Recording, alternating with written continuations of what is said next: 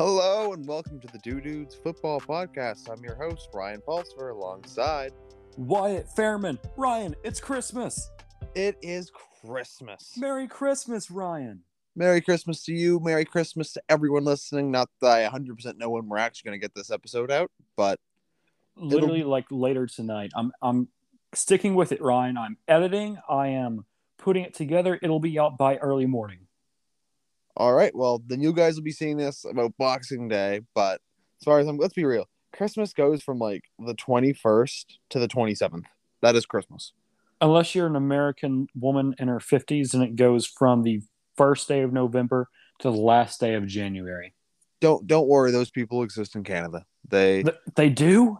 Oh, yeah, no, there's great friends of mine. I love them. They're basically family to me. They've had their tree up since, like, the day, like two or three days after Remembrance Day, I think it was like probably like a week after Remembrance Day, so like November 20th. Okay. So females, answer a question for the two dudes, because you know we're guys, we're not that smart, right, Ryan? I don't know where you're going with this because I don't think we ever discussed that this was a female thing, but keep going. That's what I'm asking. Is it a female thing? Because I hinted at it earlier because the American stereotype is, you know, women that are middle-aged in America just celebrate Christmas for half of the year. But is that just like an overarching thing with y'all? Like, we just want to better understand because we give out sports information. That's the limit of our IQ, at least mine.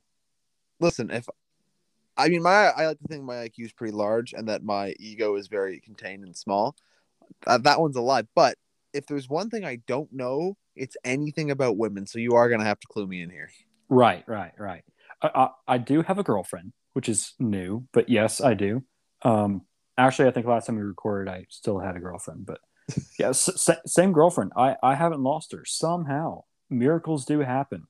Yeah, I don't think you mentioned it on the last one, but I think you were dating her then, if I remember correctly. Mm-hmm. Yeah, fun times. All that to say, do you want to talk shop for a bit instead of talking about women? Yeah, I mean, that's probably something I'll be able to talk a little more about, so I think I'm all right with this. We are heading into week 16 of the football season, a little over 3/4 of the way through, and we have some twists and turns that have occurred since our last episode in week 12. Ryan, what's one thing that sticks out to you? Well, the one thing that sticks out to me, if I've got to be entirely honest with you, is the simple idea that Tom Brady is bad and overrated and sucks. Why did you do it? Because he couldn't. Well, no. You're not even worthy of finishing that point. You tempted the curse yet again. It is people like you that Tom Brady keeps winning. It's because of you. It's because of those doubters. Have you not seen Man in the Arena? Have you not seen that time they played the Eagles? Jalen Hurts? Nope. Not that Eagles team. Oh, the Super Bowl team? The Super Bowl team. Although, yeah, well, people doubted the Eagles and the Patriots. I said I also hate the Eagles more than the Patriots, so it's not even like a good argument for me to bring up. It still makes me sad. Yeah, and you like lost the right to make that point. I'm just saying. Oh, that's exactly why I made it, because I have one shot to make that chance. One opportunity. And you missed. All right, so week 16 coming up. I'm interrupting Ryan before he says something else foolish along the lines of Tom Brady sucks, which he doesn't. Football gods, please don't punish us. Anyways, so we have a long list of teams that are playing, but we also have a few teams that have already played. 3 games already in the books, to be exact. Ryan, did you get to see any of them? I was able to follow a little bit of the Packers game. I didn't get to watch any of them, you know, for the 2 that went on today/yesterday because it's midnight at my time. But I didn't, you know, I was with my family, so I didn't really get a chance to. But I kept up with them pretty well. Yeah, I watched the entirety of that game. Let me just tell you, the Packers did not win. The Browns lost. That's what it was. But in all seriousness, it wasn't as obvious or as important. Well, Browns fans would argue it's important. There was a call, or rather a no call in that game that was very reminiscent of the Rams-Saints call a couple years back. I wouldn't go that far, but it was still a pretty bad call. Pretty bad no call. And here's the thing. People argue that the throw may have been tipped, leading to no PI. Even if that's the case, the actual penalty was a Browns receiver being held, and held so much that Green Bay was able to come from behind the receiver to in front of the receiver and pick the ball. And that's what sealed the game for Green Bay. It ended up being a 24-22 final score, and the Browns were marching down for a game-winning field goal. No, I'm not sure of the specific rule here, so you can kind of update me if you know. It's only not PI if the receiver doesn't have a chance to catch it, correct? Like, it doesn't matter if it's deflected if the receiver can still catch it, or am I wrong? I think if the ball is tipped on the way, it is automatically, you can basically body slam them if you want to. I'm going to look that up, because if that is true, that is the stupidest rule I've ever heard. Right? That would be the dumbest rule I've ever heard. So I'm going to check on that quickly.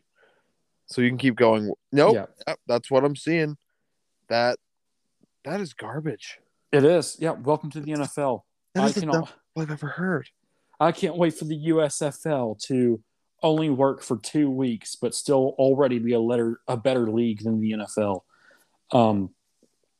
Yeah, so we have a lot of stuff to cover in today's episode, even though I think we're going to try and keep this one more brief than ones in the past, because our last episode was about an hour and a half long, and Wyatt's tired, and so is Ryan. But we want to just keep y'all in the loop about things that are going on. Final scores from today, the Browns did end up losing to the Packers 24-22. The Browns 7-8, putting themselves in a terrible spot, also known as last place in the AFC North. And the Packers really planting their flag down as the number one seed of the NFC. The Colts took on the Cardinals in Arizona and came out with a win to improve to 9-6 and to remind the Titans that they're not gone just yet. The Cardinals, however, 10-5, have lost 4 of the last 5, Ryan. Their style of play was always a little worrying. Like, I was never sold on them to win the Super Bowl or anything, but, like, I figured that they wouldn't pull a Pittsburgh Steelers on us. Like, well, I don't know what's happened here. Mm-hmm. When we get to a new segment, which you don't know about because I love surprising you, called Fairman's Breakdown, you're going to realize that I have some very interesting takes that will come back to bite me. Why would you open yourself up to this? Because I think it's important that you, and not just you, but the listeners see just how many different directions this playoff situation can go. It's crazy right now. All right. I'm curious what you have planned, because again, I think we've discussed this before. He doesn't tell me anything. I don't know anything when I walk on this show. He's dropped things on this show that I have heard and just went, wait, what? There have been segments. He's announced things that I didn't even know existed. Like, he loves doing it. And to be honest, I'm fine with it. It's nothing like ground shaking most of the time.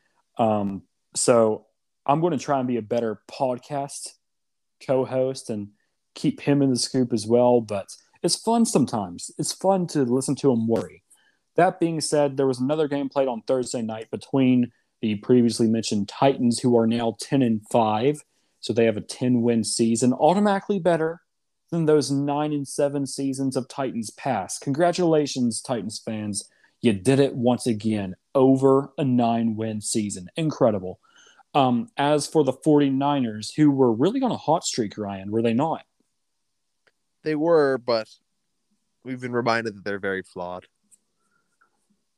Maybe. I think, really, if you wanted to blame that game on Jimmy Garoppolo, I think you have an argument for that. Final score, 20-17 in Nashville. Titans improve and are still the kings of the AFC South. Took me a minute, but AFC South without Derrick Henry, who may be returning for playoff time. That being said, those are the games that we can't predict on. There are no teams on a bye week this week. So, Ryan, do you want to get into it or talk about last week's some? That is a good question. Do we have time to talk about all of last week's games, though? I don't think we do. I think it's probably in our best interest to talk about last week as we're talking about the teams for this week. Okay, I'm down with that. I think, honestly, if it's okay with you, we maybe should just start out with the game that we care about the most. Yeah, let's do it. And get it out in the open and stuff. Pittsburgh at Kansas City. How you doing, Ryan? The Pittsburgh Steelers are a very frustrating organization. And I don't say that because of games like the Vikings game, although that game was very frustrating. But the Pittsburgh Steelers took the Tennessee Titans in and, you know, again, not a great start, but managed to somehow drop the hurt on them and make a comeback thanks to one of the most gutsy defensive performances I've seen from a team in a long time. That is the Pittsburgh Steelers that this team can be. You know what you wouldn't talk about from that game? Their offense. Because that's the Pittsburgh Steelers teams that we've all come to know at this point. It's a huge win, and they've done a great job keeping themselves alive in the playoff race. I mean, just like with some of the individual plays in that Titans game. I assume you watched it, yeah? Yeah. Like that final stand, the fumble. I mean, you could go on Joe Schobert with the interception. Like, it's just time and time again, that team continued to make the plays that they could have been making all year. And that gives me some level of confidence that if they can take down the Titans, that this team can theoretically walk into any good team's stadium or vice versa. They can walk into theirs and have a great chance at winning, but they also have an equally existent chance of embarrassing themselves. And you never know which one you're going to get with this team, and it keeps it very colorful. Are you ready for me yet? I'm ready for you. I think you're slightly deluded. One of the gutsiest defensive performance ever. In a while. Not ever. In a while. This Titans team almost managed to beat a playoff contender with Ryan Tannehill, who doesn't have A.J. Brown or Julio Jones. Okay, well, what about the check down option? Derrick Henry's been out for a while. So a team with no run game, barely an air game, and their quarterback is the former Dolphins quarterback, which should say enough, had the lead on y'all for the majority of the game, and you barely squeaked by them in your own stadium? Hold on. Do not put that disrespect on D'Onta Foreman. That guy is a heck of a player. He really impressed me. No, you're absolutely right. He's an amazing player when he plays a team with no wide receivers, an injured star running back, and no quarterback. But that's why was I hearing all this talk from Titans fans that Tannehill was a top 5 quarterback? Oh, we've not been talking about that this year. Have you seen Tannehill? Not beyond this game, no. No. His quarterback rating has dropped dramatically. Now, Titans fans may be arguing that, you know, he didn't have A.J. Brown. He didn't have Julio Jones. Where's Julio Jones been this entire season? We don't know. He's nowhere to be found. A.J. Brown basically treating him like his little brother at this point. Yeah, Julio hasn't been good, has he? No, he's been dead quiet. Dead quiet. So for you to get that confidence from being the Titans, yay, but not really. It's a gutsy defensive performance against a team that doesn't have an offense, and their defense still held you to under 20 points. Well, the offense, we know the offense is bad. There's no doubt about that. But your argument is, okay, they're missing Derrick Henry, Julio Jones, and A.J. Brown, right? So that's your argument of why it's a game. Henry's been out for half the year now, and they've kept rolling without him. So take that for what you will. They've still... Have they, though? They were the one seed in the AFC 2 weeks ago. Yeah, and they held the one seed for several weeks after he went down, did they? Yeah, and now they're a 5-loss team with 10 wins right in the thick of it with other wildcard teams. Yeah, we were one of those losses. But your argument is two of the three players almost don't matter in a way. Losing Julio, not ideal.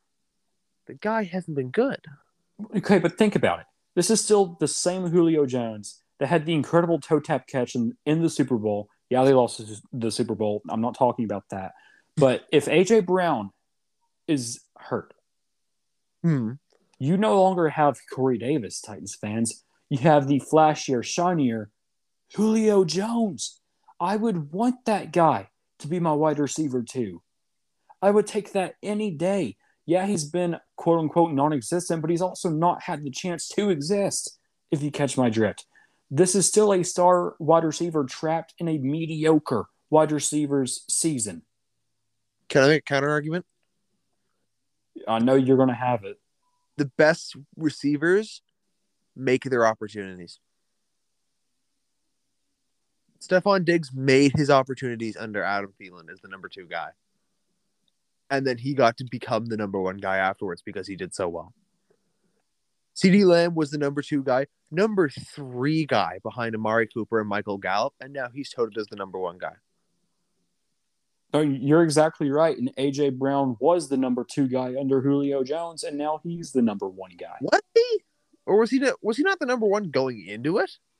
Well, you would think he would be, but okay, make your pick. A.J. Brown, a third-year receiver, very young, and kind of on and off from the season before, compared to Julio Jones heading into this season. Who would your number one guy be? To be honest, hard question to answer right now without having a risk of recency bias.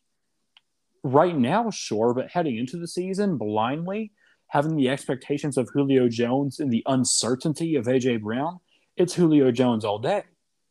You want to talk about making opportunities? Well, this Titans team is making an opportunity every single time they step onto the field. It's just really hard to live up to their own standards when they don't have the right people.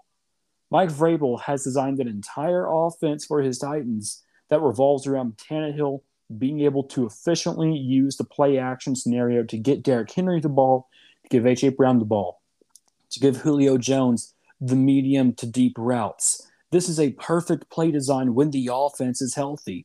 Now you're relying on a defense that is, when you think about it, theoretically top five in the league. But the Titans defense, when healthy. Seems like a little bit of a stretch, but go on. Well, who would you put in front of them? Because I wouldn't put Pittsburgh's. I'm not going to lie. I would probably put Pittsburgh's. Let me see if I can find some stats on who's been the most efficient defense so far. I definitely just spelled efficient wrong, but that's fine. Yeah, it's FFICI, not FISH. All right. Let's see some stats we can find here. Let's see who comes up. Because I'm honestly very curious because I don't do a whole lot of the number breakdown like this for this sport, so okay, this is kind of weirdly formatted.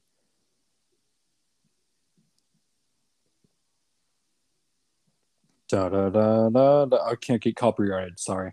Can't do that. Okay. Jeopardy's going to sue us.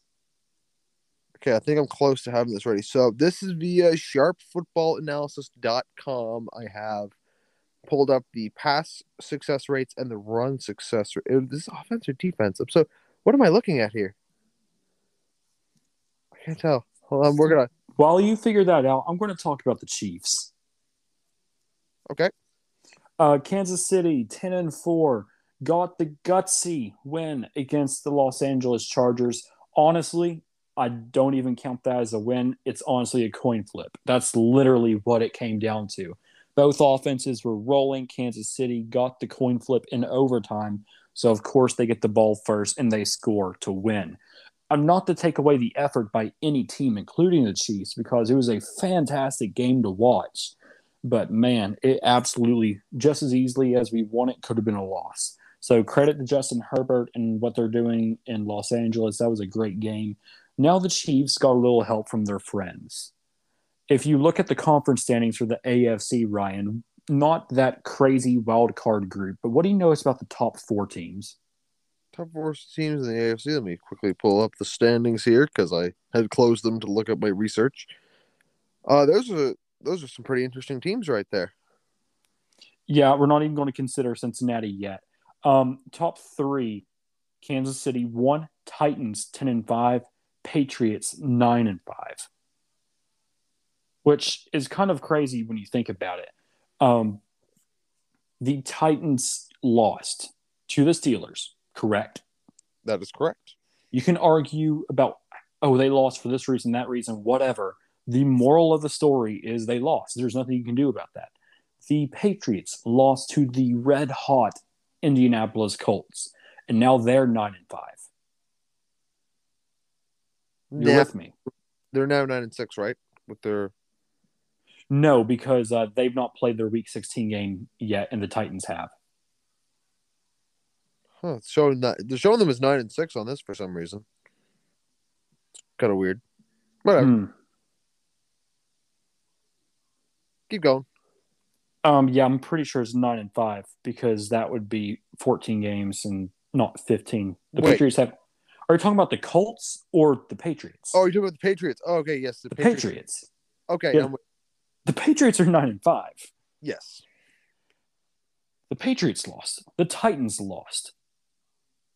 And all of a sudden, the Chiefs' red-hot 7-game win streak from 3-4 to 10-4 are the number one seed in the AFC. If the playoffs are to begin today, the Chiefs would have the number one seed. Although I don't know if a bye is the right thing for them with how hot they've been. What do you mean? Like you almost want to keep playing with how with the streak that they've built. I'd be worried about it like throwing off the team a little bit, but that might just be me. Well, actually, that's exactly what I was thinking about too, except for one thing. The year the Chiefs won the Super Bowl, do you know what seed they were? I'm assuming that they were probably the one seed based on where you're going with this. They were actually the second behind guess who? Behind whom, I wonder, when they could have won. Could it have been... Oh, actually, who would it have been that year? Because it wouldn't have been the Patriots because they played in the wild card game and lost. Ooh. Who would have been the number one seed in the AFC that year? I have no idea. The Ravens. Oh, that's right. Ravens 14-2, Cinderella team. The Titans come in, beat the Patriots, beat the Ravens, cannot beat the Chiefs, and they get to go to the Super Bowl. That being said, there was an interesting rule that is still in existence today, of course, but the Chiefs got a bye that year because it was the last season where both top two teams got a bye. So the Titans would beat up all the other teams that could possibly threaten the Chiefs, and the Chiefs beat up the Titans. But they got that 1 week's rest. There's one thing to consider about this Chiefs team. Andy Reid is scary good after a bye week. Have you seen those stats? I don't quite know what it is off the top of my head, but he is very good after a bye week. Okay. And so, yeah, I worry about that streak, you know, being halted. But I think they'd be more concerned with who they're playing rather than how they're going to play, because who they play will mold how they play. All that to say, that's way off in the future. It's not confirmed that they're going to get the one seed by any means. A Titans win certainly did not help. The Patriots are looking to win this week as well. We got to get down to predictions if we're going to start this off. Chiefs hosting the Steelers. Steelers 7-6-1, barely clinging to life in the wild card race, and the Chiefs safely but not soundly the number one seed of the AFC, looking for a first round bye. Ryan, who's me? The answer is very easy. The answer is ridiculously easy. The Kansas City Chiefs this game because of the one simple fact: this Pittsburgh team doesn't know how clocks work, and they always show up to the game an hour or two late. They don't know how to start on time, and it's incredibly frustrating. It feels like every game this team fails to show up at the start, and there are teams that you can get away with that against. You can get away when you're dealing with a banged-up Titans team. You can pull that off if your defense has a good game. That's fine. Heck, you can pull it off against the Vikings almost, because they're the Vikings, and they can't have happiness without, you know, pain to go with it. You're not pulling it off against Kansas City. If you do not show up to this game on time, you are going to be obliterated. And I have no reason to believe the Steelers are going to show up on time because they haven't done it in weeks. Give me Kansas City. For hindsight, y'all, Ryan, last time we predicted, went 11-4 for 15 games. That's really, really good. I went 8-7. That's not bad, though. You're above 500. Well, yeah, but no. Like, I would much rather have been, 12-3, 11-4. Yeah, that makes sense. That being said, we're going to start off with this first prediction. We talked about these teams that affect our two teams more than any other pairing, if you will, because that's our favorite teams. It's my Chiefs versus his Steelers. And Ryan changed his anchor name to the Steelers 1 question mark. That's funny. That being said, I'm going to make my prediction that we're going to go into our first commercial break. Thank you all so much for listening. I got the Chiefs blowing out the Steelers, not because of bias, but just because of look at the two teams. It's setting up to be a blowout. Wow, I see how it is. Yeah, sorry. That being said, we both picked the Chiefs. It hurts Ryan to do so, but he also cares about this predicting game, if you will. We're going to go into our first break. We'll be back in a second. And welcome back. You've heard enough about our favorite teams and the things that affect them. We may have talked more about the Titans than either of those teams, which is kind of weird. That being said, we still have many other games to discuss and to get into. Ryan, speed round, Rams at Vikings. Give me the Rams. I think the Vikings are going to keep the game close, but I don't really think there's a whole lot here for the Rams to do or for the Vikings to do. They're just not good enough. No, I absolutely agree. The Vikings are very good at keeping games close, but the Rams are just way too good and also on a slight hot streak of their own. Also, keep in mind that the Cardinals just lost to the Colts, which is actually really, really important, and we'll get to that in a second. But that moves the Cardinals to a 5-loss team. The Rams are 10-4, so they win. They're on top of the NFC West all of a sudden. So Rams 10-4, looking to be 11-4. Vikings hoping to be 8-7. Bills at Patriots, maybe not as easy a pick as some people think. Ryan, I'm going with the Patriots. This just feels like exactly the type of game Bill Belichick wants, and I'm a little concerned about this Bills team. I'm taking the Patriots. Yeah, I absolutely have to agree there. It's an easy pick. This Bills team is struggling. They're kind of sad to watch, too, because this is a very talented team. AFC Championship last year, almost a similar story as the Browns. Fans thought their team was going to be like amazing, and they just weren't. Also, what is wrong with my English today, Ryan? Have you noticed that? Not really, to be honest. But it's struggling. I can't talk. That's because you mentioned it, so. Do what? I noticed you messed up that time, but it's only because you mentioned it, so. Yeah, okay. Giants at Eagles. Ryan, who you got? Eagles. Eagles are in a little bit of a roll. I don't even know who's in quarterback for the Giants.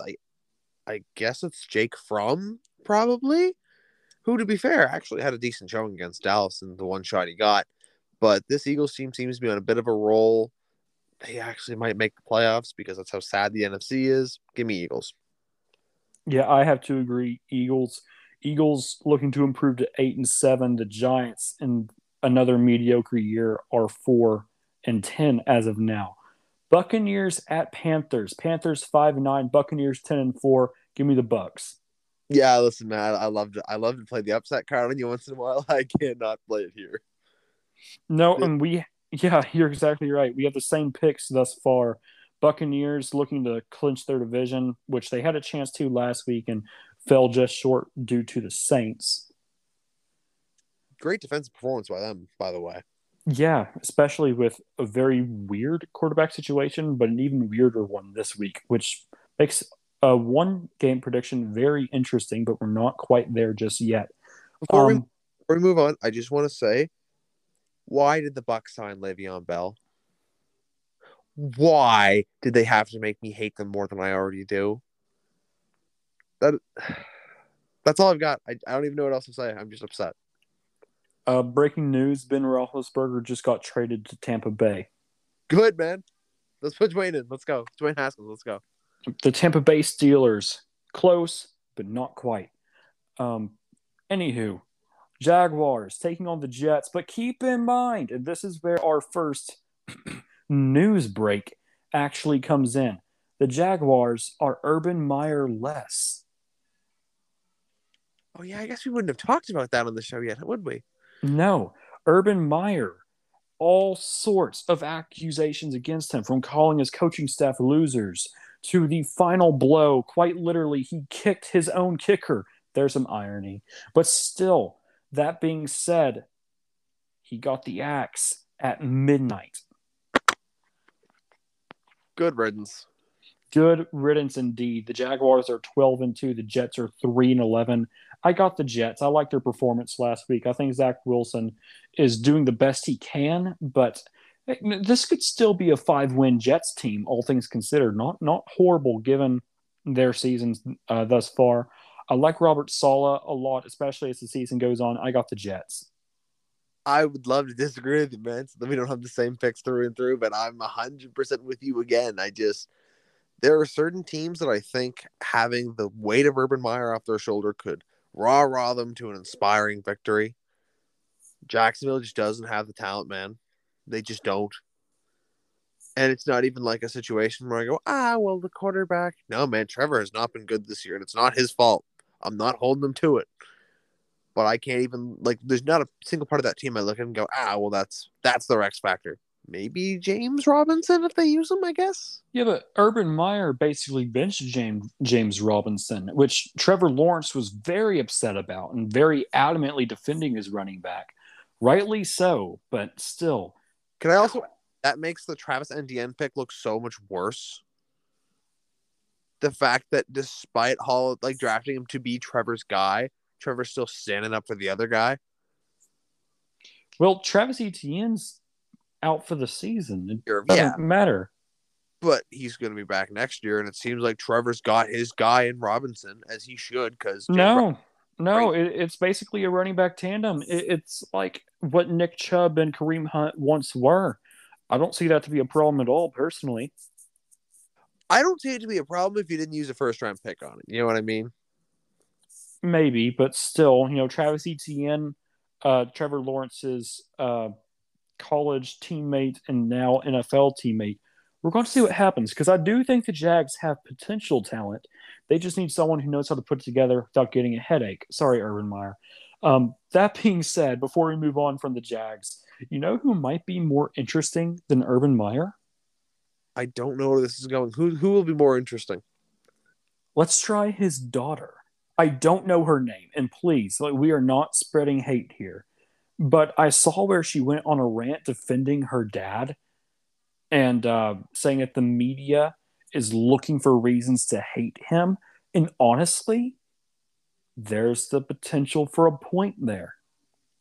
If you find that, can you send me that? Because I didn't even know he had a daughter, to be honest with you. Yeah, she was adamantly defending him. I think it was on Instagram.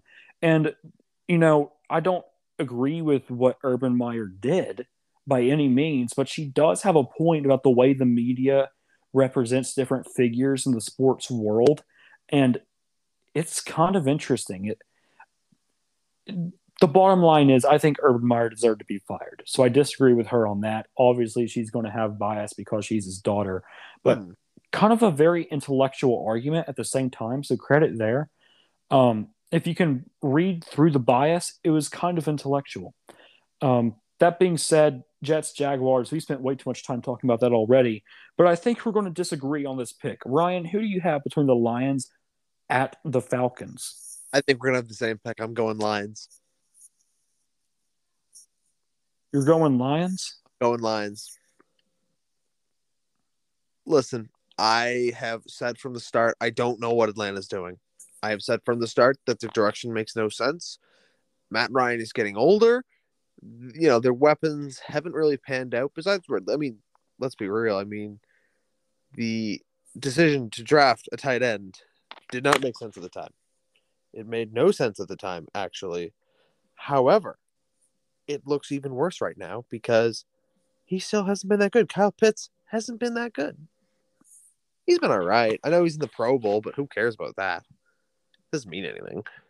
So I just don't like what that team has to offer on the other side of the ball. And the Lions are a motivated squad. Give me Detroit. Well,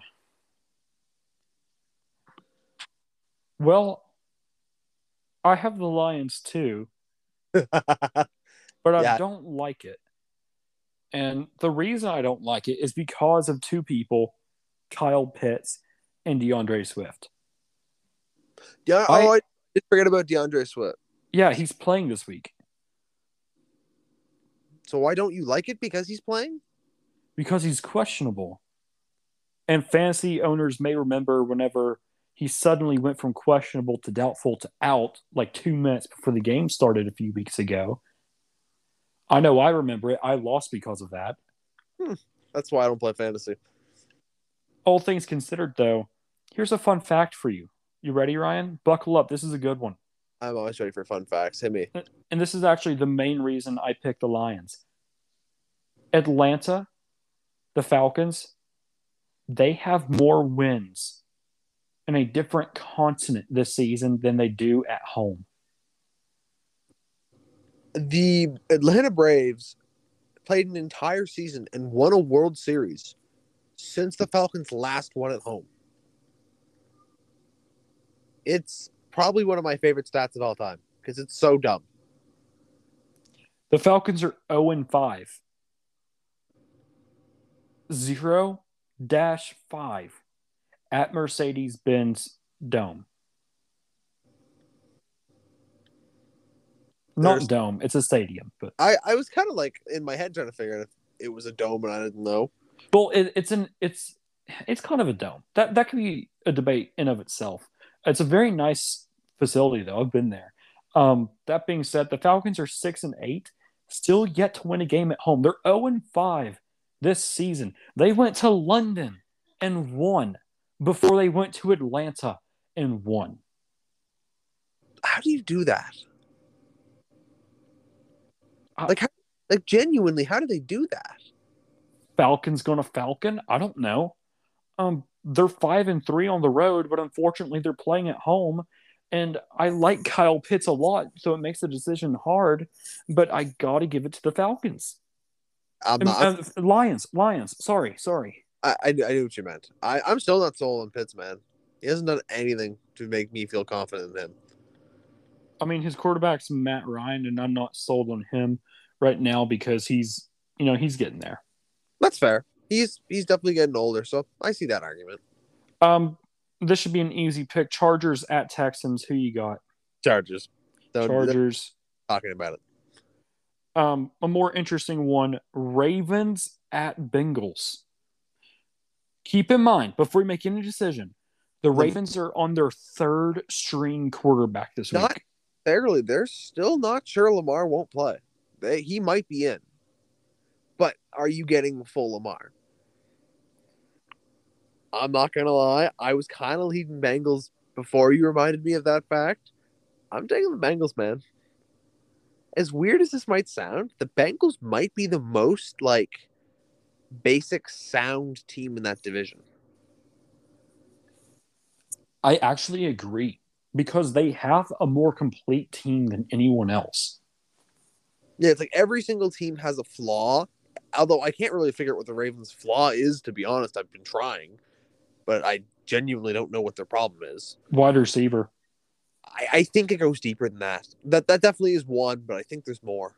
Wide receiver. Mark Andrews isn't as great as he was in seasons past. And also, Lamar's accuracy hasn't been as fantastic. And so the run game is getting a little bit more, picked up on by defenses. That's just my analysis. It's kind of a similar thing with the Chiefs and why their offenses seemed a little bit weird at times. That's my analysis. This is in Cincinnati, by the way. Honestly, I don't worry too much about home and away games unless there's a clear reason to. So I'm not too sweating where it is, but I think it's Cincinnati.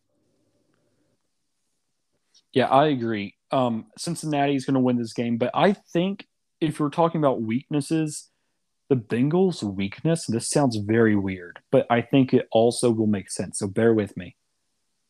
I think the Bengals' weakness might be that they're the Bengals. My answer was going to be talent, but your thing works too. Well, it's the same thing because they have a complete team. They have all the pieces, but it's the caliber of those pieces. You look at this team and it fits and it works, but to what level of success? Bengals going to Bengal. They're 8-6. I think they're going to beat the Ravens and be 9-6 and all but clinch the division. But still, it's kind of crazy. And I say they're going to all but clinch the division if they win. Let's keep a few things in mind. One, both teams are 8-6. If you're looking at this AFC, it's North Division. Yeah. It's all separated by a game, technically speaking. No longer with the Browns, who are 7-8, but before today's game, the entire division, all four teams, were separated by one game, Ryan. It's a testament to competition. And what's most telling to me about this Bengals team is they know how to win within the division. They have the best division record, and that's why they're the number one seed. They've beaten the Ravens before. I think. I believe so, yeah. Yeah, they're 3-1 within the division. That's pretty good. That's pretty darn good. Joe Burrow and basically his entire team stayed healthy, and Burrow says it's because they're in Cincinnati and there's nothing to do where you can get COVID in Cincinnati, which is kind of funny. It's a really interesting team to look at. I still think they're a first-round exit, but it's an interesting team. Also, in case you're curious, the Browns were the one team to beat the Bengals in the division. Browns took them down 41-16. Yeah, when they had all their pieces and were looking really good. And that's actually a loss that I think the Bengals really needed. All that to say, Baltimore is 5-6. I can't talk again. The Bengals have won 5 of 6 games against the Ravens. Wait, what am I saying? I have no idea. I'm trying to figure that out myself. Okay. Baltimore, the Ravens. Correct. Out of the past 6 meetings with Cincinnati, they've won 5 of them. Not this year. Okay. And I think it stays that way. I think Cincinnati sweeps them. Bears at Seattle. Oh, God. Yeah. Oh, God. Who's watching that game? Give me Seattle. I'm pretty sure they're starting Nick Foles, actually, now that I think about it. Give me Seattle. You ever wish they could just cancel a game? Just decide not to play it? Because, at least Jets and Jaguars holds the potential to just be a clown show. I don't even think these teams are capable of doing that. I think Wyatt fell asleep. I pick the Seahawks unconvincingly. I know. I say it, and I'm confident in the Bears losing, but I'm also so unconfident in the Seahawks winning that I don't know what to do. I know what to do. Move on to the next pick. Broncos Raiders in Las Vegas. Oh, Broncos. Broncos have been doing pretty good lately. This is absolutely so weird. We are never this in sync with our picks, but we got to be honest with y'all. Yeah, we don't plan these beforehand. I'm not going to lie to you guys. I don't know about you, Wyatt. I don't know how you do it. I do them in the moment. Like, I do too. I said, I literally, like, you tell them to me, and my brain just goes, oh, what do we want? What do we want? What do we want? And I just come up with something. There is no communication between us whatsoever. No, I think it's more pure that way, honestly. Football team at Dallas. Oh, yeah, that game happened like 2 weeks ago. I was like, wait a minute, didn't we do this? But no, I'm taking Dallas. Yeah, I think the Cowboys are going to win this one as well. Monday Night Football. You ready for this matchup? I'm ready for this matchup. The last pick, by the way. Are we getting the entire same pick? Oh, God. All right, who we got? The Dolphins at New Orleans. Oh, Dolphins. No question. I don't even need to think about that. Give me the Dolphins. No offense, New Orleans. Like, sorry, boys, but give me the Dolphins. I feel like you're 100% picking New Orleans, aren't you? I got the Dolphins. Okay, look at us going. We are perfectly in sync. And just to be clear, if we're in sync, I'm going to be Justin Timberlake. I don't care which member you are. I'm JT. Well, I'm a fan of the old adage, if you can't beat them, join them. So I made sure to pick all of your teams. That being said, I actually genuinely would have picked all those teams. I did. Like, my picks were your picks in this case. It doesn't help that we had three other games that have been played, but keep this in mind, Ryan. I did the NFL challenge earlier. So, okay, we say we do this spontaneously. I picked the same picks I just gave to you, doing this thing on the NFL where I like pick who's going to win the games and hopefully get, a prize or whatever. I picked the Colts, Packers, and Titans. I would have taken Titans and Packers. I don't know who I would have taken for the Colts game. Well, it was a 6-point game, but it was not a 6-point game. The Cardinals really weren't even close to the Colts level. There we have it.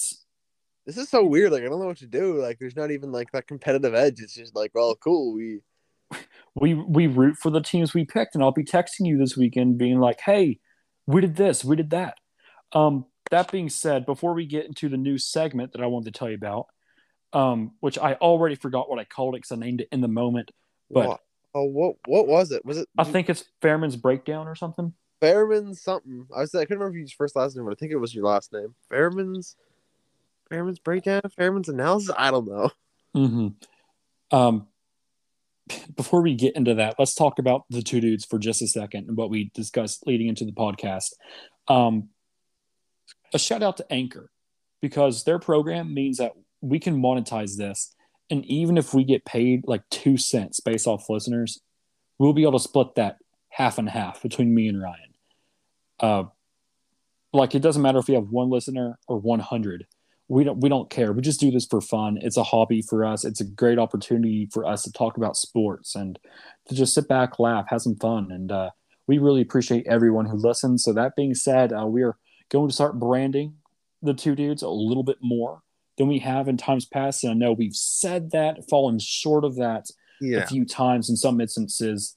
I think we're still thinking about doing a baseball recap thing. I'm not entirely sure about that, though. That's something I didn't mention to Ryan, so I'm not going to promise anything. Maybe he doesn't want to. He already mentioned the Braves winning earlier. I have thought about that, and the thought I have, and I'll give this. This is my unofficial thought. I haven't talked to you this about this. Nothing's official. I think we're going to probably try to go back if and when the lockout ends, and at least do one mega episode, if nothing else, where we just sit down and do it. Maybe break it into two or three parts, but I just don't feel like I don't think it's right time to do it before the lockout ends, because there's so many players we're not going to know who goes where. There's so many like details that we just don't have that I feel like waiting until the end of the lockout. Cody Bellinger signed with the Dodgers again, and no one ever announced it. It happened pre-lockout, and no one talked about it. It was 1 year, like $17 million, and just kind of got swept under the rug. Like, I feel like there's just so much we're going to miss if we jump too early. So this isn't a promise. I have a promise to make once Wyatt's done his whole bit that I'll get to, but that's kind of where I think I'm at. I don't know about you. And then for those of us here who love hockey, we discussed about bringing back the hockey podcast. There's a lot going on with COVID and stuff, and Ryan and I, really being college students, never had a great place to just talk hockey. It's been mostly football. This is like our third or fourth, maybe even fifth football episode, and we've been meaning to get on hockey. It's just not rolled the way we wanted to. We're going to start that during the All-Star break, I'm pretty sure. Maybe even from the All-Star game. Not literally from there, but like during the game. Something like that. We're going to figure it out, but expect that coming up pretty soon. And by then, we'll have an idea of who each team is. So hopefully our breakdown of it will be a little bit more detailed than just some guys thinking, well, I think the Flames are going to win the Stanley Cup. Like, yeah, it doesn't really matter if we predict it then. But now we have a little bit of, support to our cases, which adds to the weight of it all. It'll be fun. We thank you all so much for listening and being with us for that. Ryan, do you have anything else you want to add before our next break? I have two things. That are important. I promise we can do that before or after the break. Doesn't matter. I will say, and I haven't told you this yet, Wyatt, my school's online until the 21st. And I recently bought an $8 mic from Winners that I haven't tested yet. And I would like to test that at some point. So that might be good. It might just be the worst. I don't know. So I do have a little more time in my hands than usual. So we might, depending on what you're doing, be able to get things earlier. But we're having some fun with a mistress named Omnicron, who is, by the way, absolutely a Decepticon from Transformers. Like, you can't tell me you don't hear that name and think of the Michael Bay movies. Like, you do. Okay. What was the second thing? The second thing is the promise that I talked about. I alluded to it a little bit before. I don't make a whole lot of promises because I'm of the belief that promises are a very sacred thing. You give someone a promise and you give it in like real faith. Because sometimes you go, yeah, whatever, like a promise, whatever. Now, if you're given like a genuine promise in real faith, that holds meaning, and you need to be willing to stand up and meet that. Your promises and your word are the most important thing about you, because if you don't have your word and your honor, you have nothing, which is a really heavy entrance into this, I realize. But the point is, I am making a promise here on the podcast right now that I'm going to put more time into this. Obviously, we're applicable if we're both busy. But I know there have been times where I've had opportunities and I would have had to just do a couple things to make it work, and I haven't taken them. That stops. The buck stops here. And not just because of the promise of monetization, but because I love doing this. So you have my word, and my word is my soul. And yeah. Sorry, I interrupted you. I was done anyway. I was finishing off dramatically, mostly. I agree. I'm gonna double up on that promise, because it takes two to tango in this podcast. We're literally the two dudes. There's so many things that we could be doing. Social media is a great outlet for people to be able to express themselves and to find, their calling. And Ryan and I are trying to do just that. Look for us to be more active on the social medias. Follow the Two Dudes Instagram. We may do something with TikTok. I don't know. I'm just throwing that random idea out there on the fly. I want to start making YouTube videos, and I've wanted to for years. I remember, and this is very off topic and a very random story, but I'm going to try to keep this as brief as I can. I first kind of got into the world of like podcasting because I watch a guy called Steve Dangle. I'm sure you've heard of him. If you're here, you've probably heard his name before, unless you just hear for me or Wyatt. That's just the case. Thank you anyway. I'm still very grateful you're here. But yeah. Steve Dangle is a hockey YouTuber. He does stuff for the Maple Leafs. And I saw his content. I went, that's cool. Like, that's so cool. That's crazy. It's awesome. And then one day I sat there and I was like, I was in class and it was like career development class. And I'm like, what if I just did that? Like, what's stopping me? And I realized nothing. And ever since then, I've been trying to get to a spot where I'm able to do it and I'm able to like actually act on it. And I feel like now I'm very close. And I want to get started. And I have so many ideas, from stuff like trade trees to so many other concepts that I want to make. And like my point with all of that is things are coming. Things are so coming, and they're going to be coming so fast. once we figure out how we want to do them. So you just got to stay patient till then. Absolutely. Especially in the summer with different ideas that we can really work on and maneuver and develop. So we're ready for next fall. That goes on my end as well. But even though I'm really looking forward to a lot of Ryan's ideas, particularly his solo ideas, because we are the two dudes, but he's obviously going to have embarkments and adventures of his own, as well as I have my own. For those who don't know, and this is not me pushing my beliefs on anyone in any way, but I'm a Bible major at the school I go to, and so I have, you know, a faith-based podcast, and I work with stuff in that area as well. That being said, Ryan and I both have our separate interests as well, and I really look forward to seeing what you do, man. It's going to be something to see, and I look forward to it. Yeah, I mean, you may not say it's a promo, but what's the podcast called?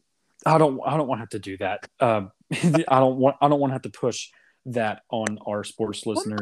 Well, no, just throw the name out there. If people want to listen, they do. If they don't, they don't. People know what they want. Well, it's, in all fairness, the podcast of a Christian college student, and basically the rundown of it is the first season, which is what we have right now. And actually, I'm going to record, I think, the last few episodes tomorrow. Is just these short stories, these almost parable-like things. Of course, you know, for those who are interested in things like faith, and especially from the Christian perspective, it will make more sense to them, but also may just be a little bit too plain. It's these 6-minute to 16-minute stories per episode, and they all parallel something in the world of faith. That being said, season 2 is going to look different, where I actually bring people in and have discussions with them over topics. That's not to push my opinion on anyone else, but it's really just to share a common idea. And if people agree with that, good. If they don't, you know, I'm not going to stop them. That being said, I appreciate the promo push from Ryan. I did way more than he anticipated I would, but hey, he gave me the nail. I was going to hit it on the head with a hammer. So can I just say that is objectively the best name you could have come up with for that podcast? In all fairness, like, that is objectively the funniest name you could have come up with. Yeah, it's a play on my last name, Fairman. I guess people. Yeah, no, we said the name in the intro. I was like, oh, they might not know, but they probably would. Yeah. I think for the most part they would, unless they're brand new to our podcasting, in which case, welcome. Ryan, here's something for you that you may not have known. We averaged over 80 listeners pre-COVID for hockey. Yes. We averaged, by the end of season 1, around 50 to 60 listeners for football, which is a much younger podcast. Bear that in mind. Yeah, I think we had hockey a whole year before we started football. Exactly. And, of course, those dipped because our production dipped. We want to get that back up. We want people to be able to enjoy our content and to work with us. And we're so excited for this opportunity. I'm speaking on behalf of Ryan a little bit, but I know he's just as excited as I am. And we have so many good ideas. I think Ryan and I have a really good friendship outside of that as well, despite never having met each other, because, you know, he's Canadian and I'm not. But I like this situation that we're in right now and where the podcast is heading. So if we're going to close out 2021, which, by the way, is one other surprise I'll have for you later, I just want to say thank you. I want to say thank you. Go ahead. Because, I mean, we've talked about it a little bit. I'm very open about what I'm doing with my life. I'm very open that I'm going into radio as my major. More than likely. There's a slight... Journalism still got the door open, but it's probably going to be radio. So when right now, I've become a fairly proficient audio editor. At the start, man, like when we started this podcast, God, it would have been like 2 years ago, probably. I didn't know what I was doing. I was the guy that came in and I talked. You know, that was what I did. And, you know, Wyatt would come in and he'd make the plans. He would at times plan bits for the episodes. Not always. Sometimes we just totally winged it. He would spend, but then he'd just spend like 5 or 6 hours editing and just perfecting the audio, despite how terrible I have learned my phone sounds, which is why I'm hoping I get a good mic set up shortly. And he would spend like 5 or 6 hours just setting that stuff up, making it work, doing the real work of this podcast. I feel like I do a lot of like the talking and the commanding. Like how do I put this? I am the less crazy Don Cherry to your Ron McClain. You know what I mean? Like, I'm more of the Don Cherry type. And I feel like I know me as a consumer, I look at that and go, oh, well, that person's doing more of the work because they're the louder guy. They're talking louder. Not true. Not true here. It is. I mean, even now you still do all the editing and stuff. I mean, you carry this podcast, man. Like, I don't know if I've said that on air before, but if not, I'm saying it now. You carry this thing. So thank you, good sir. Well, Ryan, honestly, bro, you give me a chance to live out my dream every time you record a podcast episode. It doesn't matter if we have 0 listeners a week or 100 listeners. This is something I just love doing. I love talking about sports. And for those people who are able to put up with, you know, terrible iPhone quality as far as sound goes, and sometimes my stupidity and other issues we could bring up, I think people actually enjoy listening to it. Those that actually do. And, you know, Ryan and I are certainly grateful for that, but I certainly appreciate Ryan a lot. And he is a valued friend to me. And people may, you know, to the two dudes who never met, do we talk on a daily basis? Not as much as we used to, but we certainly know he's someone I'd pick up the phone and call if I needed something. And I hope he knows it's the same on my end. I really appreciate you, and you're a very quality person. Let me just say, after all the stuff we just did, we have literally no excuse to drop the ball anymore. We have no excuse. I mean, we didn't have an excuse before, I guess, to be fair. But, like, we have so much less of an excuse to drop the ball. Because, I mean, it's just like life gets in the way, man. And for the younger people, you go, oh, well, that doesn't happen. It does. It really does happen.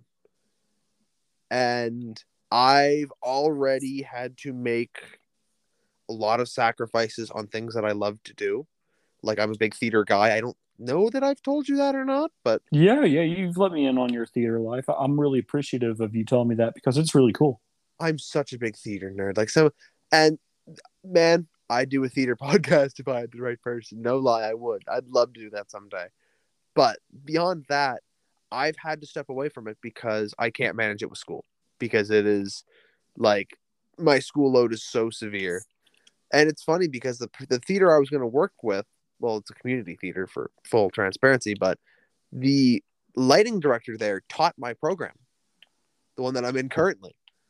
So I was able to literally just go to him and go like, hey, you think I can do this? And he went, no. Like, there's no world in which you can pull those two things off together. So I've made a lot of sacrifices of, you know, the stuff that makes me me. And I, to really draw a long story short, no need to do that here.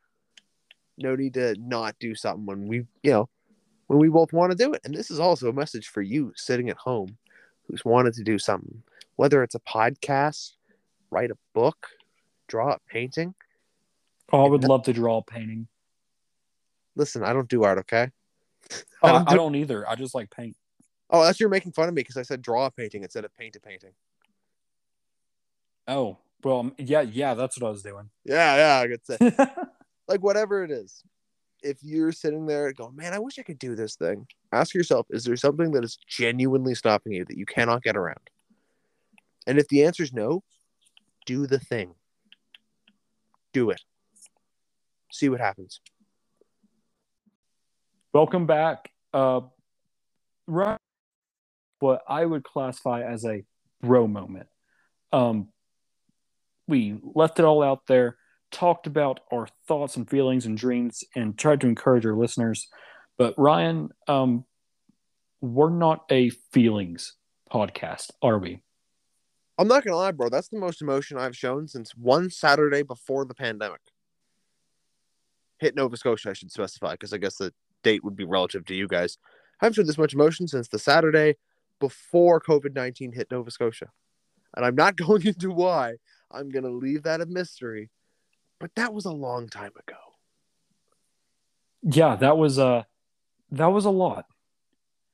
I think the last time I showed this emotion was after the Chiefs lost the Super Bowl, and I was really upset. We're talking about on podcast, by the way, not in our personal lives. All that to say, that I've never. There's been a lot of Steelers losses, so I guess I shouldn't say never. Never say never. There's been a lot of Steelers losses. Well, speaking of, we are a sports podcasting duo, and this is our football podcast. And so I want to introduce you to a new segment, Ryan. Are you ready for this? I'm ready. Have you figured out what the name was? Fairman's Breakdown. Okay, so that's what we're going with. All right. No, please. What we're going with. Right, give me the break. Don't forget the name, though. Like, this is it. Fairman's Breakdown. We're sticking with it. Fairman's Breakdown. So what this is I took the luxury and the privilege and the honor of playing out the rest of the 2021-2022 NFL season for our lovely listeners at home. Like on Madden? No. Like within my head, going game by game, and then when the playoffs start, potential game by game, and breaking down what I thought would happen. Do you remember when we said at the start of this podcast that it was going to be a short podcast? Remember when we lied? Remember when we lied to everyone? Well, here's the thing. Last podcast was an hour and a half, and this segment came like as an idea in my head because I had just done this for my own time, but now I'm turning it into a segment. That came into my head after I said that, so sorry. Hopefully they're not complaining. So hopefully they're not. But basically, AFC and NFC, I have it whittled down to the Super Bowl, Ryan. Okay. All that to say, this likely won't happen. The odds of this happening is very, very slim. What this does is it gives you an idea of what could happen.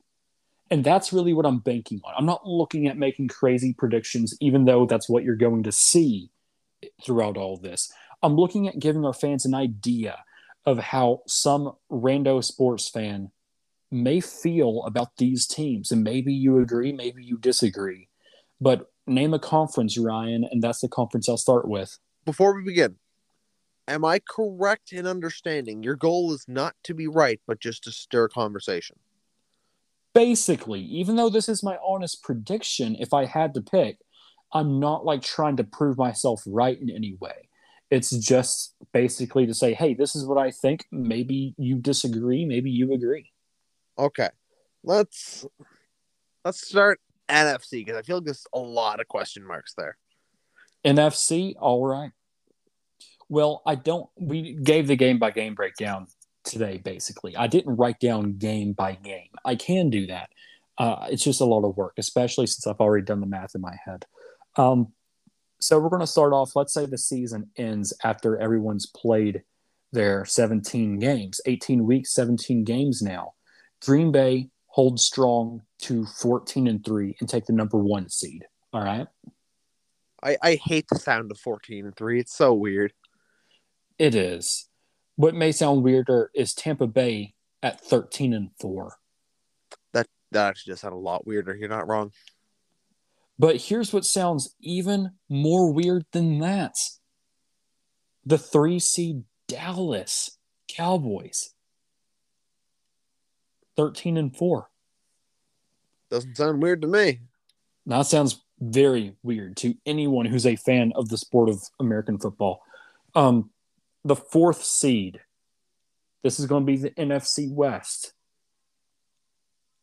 I have the Rams. All right, I can go with that. But here's the thing. I have the Rams. They're a 4-loss team right now, and the Cardinals just had their 5th loss, which means unless the Rams lose this weekend, they're the top of the NFC West. I have the Rams as a 5-loss team by the end of the season. I can also see that pretty well. So here's where it gets interesting, right? Because you have this crazy wildcard race where everyone in the NFC wildcard picture, there's like 7 teams that are 2 games apart in the NFC. And in the AFC, it's even crazier. There's 9 teams that are literally 2 games apart. Okay. Which is absolutely bonkers. We've not seen something like this in so long. It's the first year since 2017 where it took until week 15 for someone to clinch a division, which is kind of wild. I think technically it was like with 4 games left. But that being said, no one's necessarily run away with the division. Even in the AFC South, both the Colts and Titans are very much in competition. But here we have the wildcard teams, right? All right, let's hear it. Who do you got? The 5 seed, who would play the Rams, by the way. And when I say they'll play the Rams, I'm saying that the Rams would host the game. Just keep that in mind, because the higher seed hosts. I have the Cardinals. Okay. Can you guess? Do what? That could be an interesting game. Can you guess what I think their record is going to be? The Cardinals' record. So I feel like you're probably. I feel like we're going to call them as a 10-win team. Well, they already are. So. They're at 10, are they not? Yeah, they're 10-5. Yeah, I think you're calling them as a 10-win team. I think they're 10-7. How did I know? That's actually really good. Maybe you just know me too well. But they play the Cowboys and the Seahawks in week 17 and 18. I think they lose both of them. Certainly aren't easy games by any means. Well, that makes them the 5 seed because everyone else in the NFC wildcard race is atrocious. I mean, yeah, you're not wrong. The 6 seed, I have the Philadelphia Eagles at 9-8. You know how disgusted I am with you and the fact that I don't entirely disagree? I know, very disgusted. And I'm not a huge fan of it either, but I think that could very much happen. And then finally, another 9-8 team, the 49ers. Yeah, I mean, I don't really know any team that could legitimately that I'd buy into them knocking out. Or like knocking them out, I should say. Well, here's what's crazy about this. I predicted them losing to the Titans, right? Correct. Right now, they're 8-7. I have them being 9-8. In week 18, I have the Rams beating the 49ers. I'm just confused on your math now. Because they play the Texans, then the Rams. They're 8-7 now, so they win one, that's 9-7. They lose one, that's 9-8. Oh, see, I forgot about the Texans game, to be honest, which is I was like, wait, that's too long. Like, where's the math? God, I feel like I'm in like math 10 again. That's not a good thing. So if all that comes into fruition, the Green Bay Packers would get the first round bye. For wildcard weekend, the 49ers would play the Buccaneers. I would have the Bucs. Yeah, no, I think you have to. The Eagles would play at Dallas, and I would have the Cowboys. Again, probably the logical pick. And the Cardinals would play at the Rams, and I would pick the Rams. Yeah, no, I agree with you on that one, too. So if all that happens, this is kind of crazy. And this is where the math seems a little bit weird. But by the divisional round, the second round of the playoffs, it would literally be teams 1, 2, 3, and 4 playing against each other. Which, I mean, makes sense. I mean, don't get me wrong, there's probably going to be an upset because that's the way the NFL works, and there's always one team that walks through a round that they shouldn't. But, like, 5, 6, and 7 aren't great. Well, I have that upset for you in the other conference. Okay. Even though I will say, we actually texted about the 49ers versus Vikings a few weeks ago, and you said, nah, the Vikings have a better chance of being a playoff team than the 49ers. How about now, Ryan? How about now? They should be, man. The fact that Vikings team is as bad as they are is a disgrace. That's the thing. They're not bad. They've lost like 8 games by less than 7 points. fire Mike Zimmer. Like, I'm done with him. He doesn't know how to win the big games or the games, just generally. I don't think it's that. I don't think it's that at all. I think the league has passed him by. It happens to everyone, man. Everyone gets passed by eventually. There's no shame in that to me. Mm-hmm. It just means the team needs to go, this isn't working, and they need to make the change. Like, no shame, man. Like, really. It happens. Fix it. Well, all that to say, back on track in the NFC, we would have the four ranked four ranked Rams at Green Bay. Who would you pick, Ryan? Why do I feel like you're taking the Rams? Who would you pick? Who would I pick? I'm taking the Packers all day.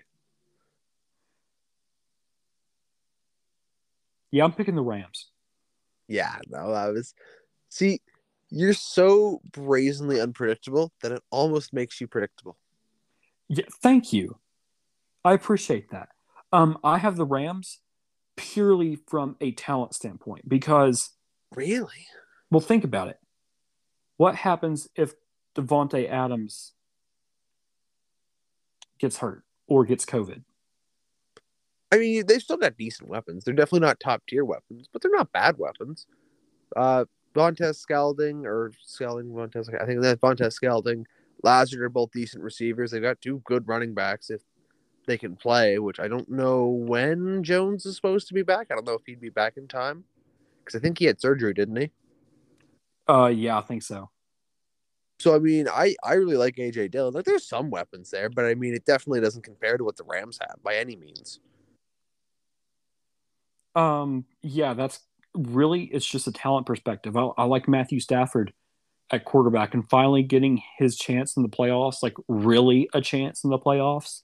I would pick the Rams over the Packers. I know the whole thing with Aaron Rodgers, honestly, I think Aaron Rodgers needs to get punched in the face one more time before he can learn to tolerate the pain. Because he came back, set everything up, but is still acting like Aaron Rodgers. Like he's not quite cocky, not quite humble. I don't know where to put him. That being said, I saw a lot of the Packers trying to lose today to the Browns. And I just don't like that mentality compared to a Rams team that struggled but never gave up the fight this season. So I would have the Rams. And then Cowboys at Bucks. Who would you pick, Ryan? Wow, that's a tough question. Because, like, objectively, like, stepping away from my facade as a Dallas fan, let me give you the honest Dallas fan standing of where this team is, okay? Okay. Their defense is, for some reason, very, very, very good. I don't know why. I don't know how. Dan Quinn is a wizard. But Dak Prescott has not been Dak Prescott. He's looked shaky. I don't know why, but watching him some games, there's just something that's not sitting right. I wonder if he's nervous because of the injury. I'm concerned about the Dallas Cowboys offense. However, if I'm lining these two things up, I think I trust the Cowboys defense to stop a very banged up Bucs team. So it depends on where their health's going to be. If the Bucs team is the exact roster they have today, so no one else gets healthy, which I don't think will happen. I think they'll probably have someone return to the fold before playoffs, but I think I take Dallas. Yeah, Ryan, I absolutely agree with you there. I 100% take Dallas, and I'm not as worried about their offense when they have motivation, when they have a reason to fight like this. Right now, according to my predictions, they'd be the number 3 seed. They're not fighting for standing anymore. They're fighting to stay alive. There's a difference in that. And if you remember something Dak Prescott said to Tom Brady, the very first game of this year's NFL season, Tom Brady came back and beat Dallas. It wasn't a very nice-looking game, but it happened nonetheless. And he said, hey, we'll see you again.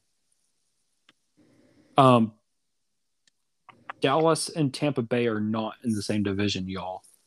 They're not going to see them again according to their schedule.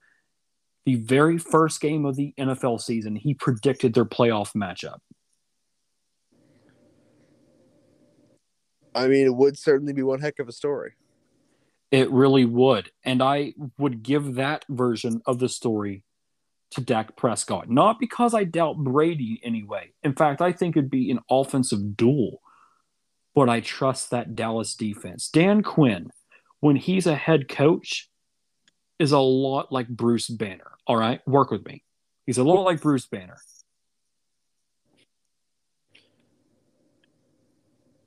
In what way?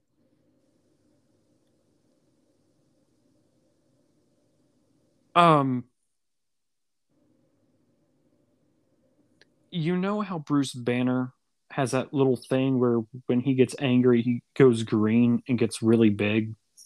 I'm going to resist the urge to technically correct you on technicalities, so yes, I do. Well, he's Bruce Banner when he's a head coach. When he's a coordinator, he's the Hulk. I don't want to mess with this guy as a coordinator. He literally looks like a Dan Campbell remake as a coordinator. And I think you know what I'm talking about, too. Like wearing the hat backwards. He looks like he's been at the gym. And he fires that team up. He fires that defense up when he's there. Yeah, I mean, I don't know how to explain it, but I have Dallas beating Tampa Bay. All that to say, that sets up the NFC Championship between the Rams and the Cowboys. Now, that is a tough question. I don't know. Oh, man, who do I take from the Rams and the Cowboys? Okay, let me do it the same way. When you start comparing position by position, you're confident in Dak Prescott, so you're not too worried about that. I'm still a little nervous, so I give Stafford the edge, although Stafford hasn't really done anything like this before. So there is that. Running back core goes Dallas. Receiving core goes Dallas, but that's pretty tight. Tight end core, I'd say, is pretty close. O-line probably goes Dallas by a little bit. I give the receiver core to the Rams, and it's not even close. I might...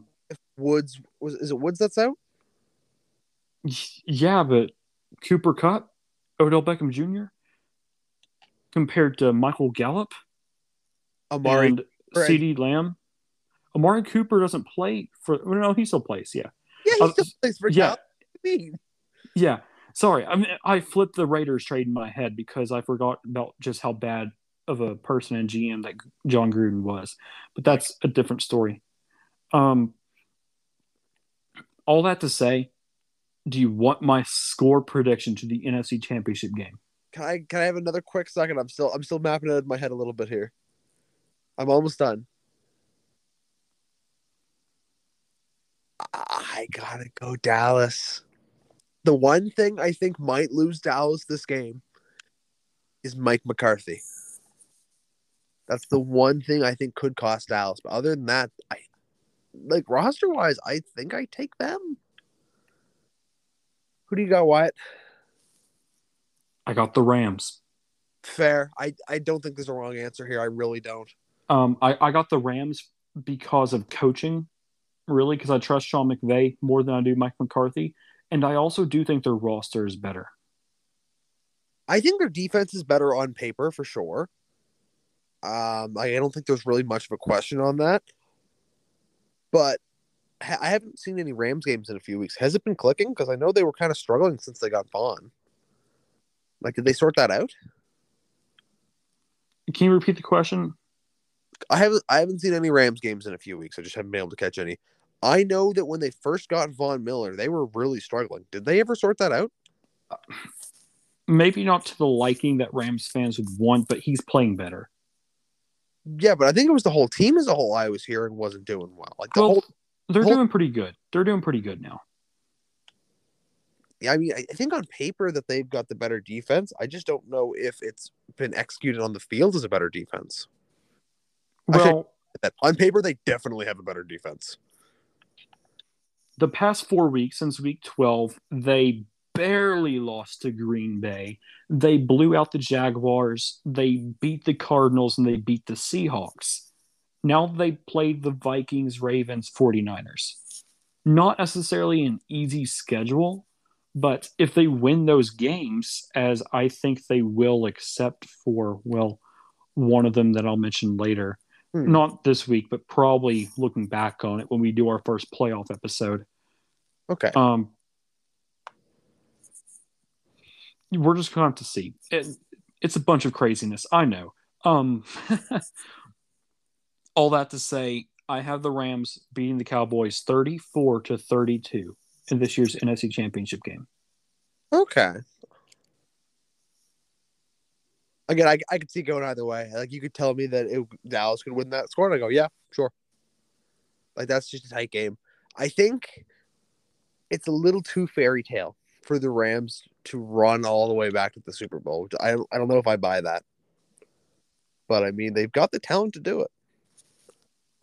Yeah, well, I don't think they're going to have much success there that says anything. Spoilers! I know. From the AFC side, and this one I can actually do a lot faster if you'd like, because we've been talking about the NFC for 20 minutes. I think Kansas City is going to win out 13-4. 2 seed, the New England Patriots at 11-6. 3 seed, the Titans at 11-6. So, yeah, I have the Titans losing one more and still not giving the Colts the division. The Bengals at 10-7. Winning the AFC North. A 10-win Bengal team. And it's somehow still losing 7 games because I hate this league. Number 5, I have the Colts at 11-6. Number 6, I have the Chargers at 11-6. And number 7, this is the biggest mishap. Not mishap, but like the strangest prediction I'm making. Okay. And for this to happen, this team will need a lot of help from their friends. Number 7, the Miami Dolphins. Man, I don't know if I don't hate that. I don't hate that. They would be 10-7. They've been really good. Well, here's what they would need to do. They would have to first and foremost win out. Miami does not have an easy schedule. I would argue they have the hardest schedule remaining by paper in the league. They play Monday Night Football against the Saints. That's not bad, though. It's not horrible. I mean, we predicted them to win, and you said it wasn't even close. I agree with you. I think it'll be a close game, but I don't think it'll be close. Then they go to Nissan Stadium and play the Titans. Not ideal, but... And then I think they go to Foxborough and play the Patriots. Ooh, that's not a fun schedule. I like the Miami Dolphins, and they're coaching a lot better than the Titans right now, especially without Derrick Henry. So I made that pick. And then for whatever supernatural reason, the Dolphins beat New England on the last week of the season. It's happened like the past 3 years in a row. Yeah, I know. It's like they wouldn't beat the Patriots. And you think back and go, oh, but they did then, and they did then, and they did then. Yeah, okay, I'll buy that. And so it works out naturally to where they're 10-7. What else has to happen, you say, because there are a lot of 7-loss teams. Well, let's do some thinking. That number 3 spot, that number 3 wild card, is currently held by the Buffalo Bills, a 3-1 division record, who are in the same division as the Dolphins, by the way. So they would need to lose more than one game to forfeit that to the Dolphins. Are 8-6. So they would need to be 8-8 for the Dolphins to actually be ahead of them, because they own the tiebreaker. Are you following me? 9? You mean 9-8? Or 9-8? Yeah, sorry. I was just like, wait, I've missed something again. My math's wrong. The Bills will need to lose 2 games remaining this season. Yeah. The Ravens have a 1-3 divisional record. The Dolphins have a 3-2 divisional record. you could make the argument almost that the Bills could only have to lose one more. But I'm pretty sure they beat the Dolphins earlier this season. Let me check. Yeah, they beat the Dolphins, so they have the tiebreaker. Actually, they beat them twice, and it's not been close either time. So, right. Yeah, the Bills have to lose two more, basically. But you're saying the Dolphins would have a 3-2 divisional record. Wouldn't they have a 4-2 divisional record if they beat the Patriots? Yeah, but the Bills could win one more as well and be 4-2 and have the tiebreaker. That's okay. That's fair. All that to say, the Bills need to lose two more games in some sense so that they're 9-8 at least. The Ravens need to lose a game because they'll have a worse divisional record than the Dolphins. Seems simple enough. The Steelers are 7-6-1. They need to lose two more games, so they can be 8-8-1. The Raiders need to lose one more game, and you wouldn't know what to look at it because right now at the standings, the Broncos are below the Dolphins. Denver may need to even lose two games, depending on how they play against the Chiefs. If they win that game within the division, it becomes a much different story because they only have two divisional losses. Then it would go to strength of schedule, and that's a whole other thing. So you're looking at a bunch of miraculous things that need to happen because Bills need to lose two, Ravens need to lose two, Steelers need to lose two, Raiders need to lose at least one, and the Broncos, for good measure, need to lose one, maybe even two. For the Dolphins... And the Dolphins have to win out, given one of the hardest schedules in the league. Like, it's a lot that has to happen for this to happen. Yeah. Now that we're through that biggest hurdle, I still have them losing in the wild card weekend to the Patriots. Oh my God. Which that would literally be back-to-back, week-to-week. The Patriots, I don't think they can lose to the Dolphins twice like that. So I have the Patriots winning. Chargers would play in Nissan Stadium against the Titans. I would have the Chargers winning that one. What do you think? I mean, both those teams are hard to gauge because, if you're talking about Tennessee, well, there's a pretty big question about that Derrick Henry guy. Is he going to be there? Because that changes everything. But that Chargers team... Like, they're legit. I must confess, because the Titans are my number two team, I made this with the thought that Derrick Henry would return by wildcard weekend. Which, I mean, isn't unfounded. There were talks a while ago that might be the case. So I don't think that's an unfair assumption. That being said, I would have the Chargers winning, and then Colts in Cincinnati. I would have the Colts. Yeah. They can stop Jonathan Taylor. That's literally it.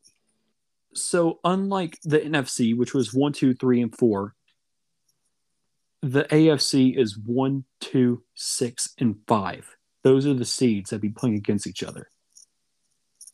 Exactly as we expected. So, you have the Colts at the Patriots, and I actually have the Colts again because I just think they're a way more dominant team. I disagree with one, but okay. Well, we already saw it last week. The Colts ran straight through them. And then I would also pick the Chargers losing to Kansas City in a close one. Again, that's a game you can go either way, and I'd agree with you. Yeah, it's literally a coin flip every time. I just think Andy Reid's better at winning those coin flip games. That's the only reason. And also, it's at Arrowhead, which is a lot louder than L.A.,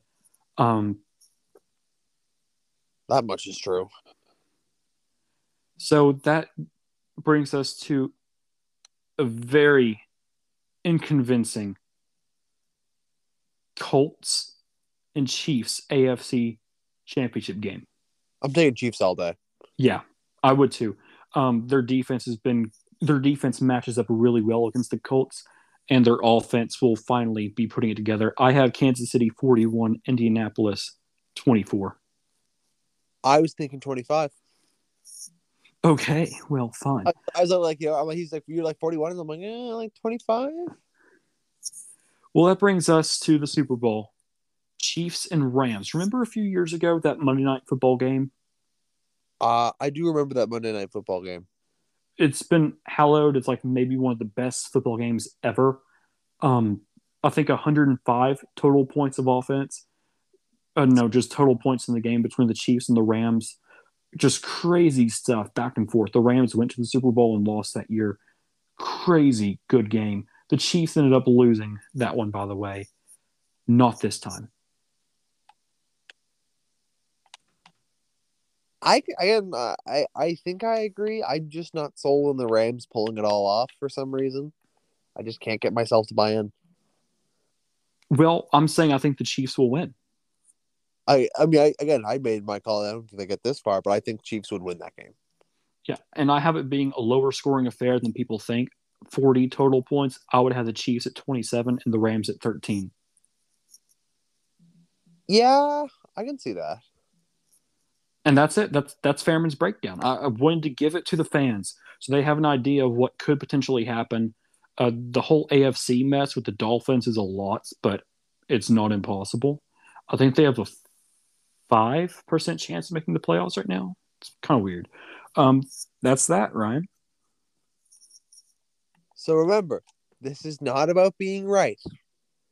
We need to state that for the press. We need to state that for the record. It's not about being right. Which is what I were right. Also, I just want to say that is exactly what people say before they're horrifically wrong. It's not about being right, guys. But I just think the Penguins should have given Jack Johnson an extra year. I'm not saying I'm trying to be right. But Stinking hockey reference. Jack Johnson is the icon of our Two Dudes podcasting for those who listen to the hockey stuff. Yeah. Imagine if they gave Nathan Peterman a 5-year deal and couldn't cut him without paying like more than they have to pay now because the NFL contract system sucks. And then making Nathan Peterman their starting quarterback because they're like, he's great. It's fine. You guys just didn't embrace him. Ryan, I'm putting you on the spot because we need to wrap up. Who's your shout out? My shout out. Well, it's Christmas. It's actually Boxing Day now. It's been Boxing Day for several hours because we've been here a long time. So you got to throw it back to the friends and family. It's a little cheesy, and I won't go like super in depth on it because we've all heard the speeches before, the rah rah. But to me, people are everything. They're just it's the most important thing on the planet to me, and I'm blessed to have good people. So goes to them. Yeah. I'm not going to restate his shout out because I just feel like, he said it. I'd certainly agree. I'm going to shout out to 2022. And thanks to 2021 for being a good year, but I look forward to the future and what's coming next year. So 2022, here's to you. Was 2021 a good year, though? That feels like a strong statement to give it. I got a girlfriend this year. Yes. Well, that's why I'm still salty. I didn't get a girlfriend. But to be fair, that's like every year, so I can't even really be mad at this point.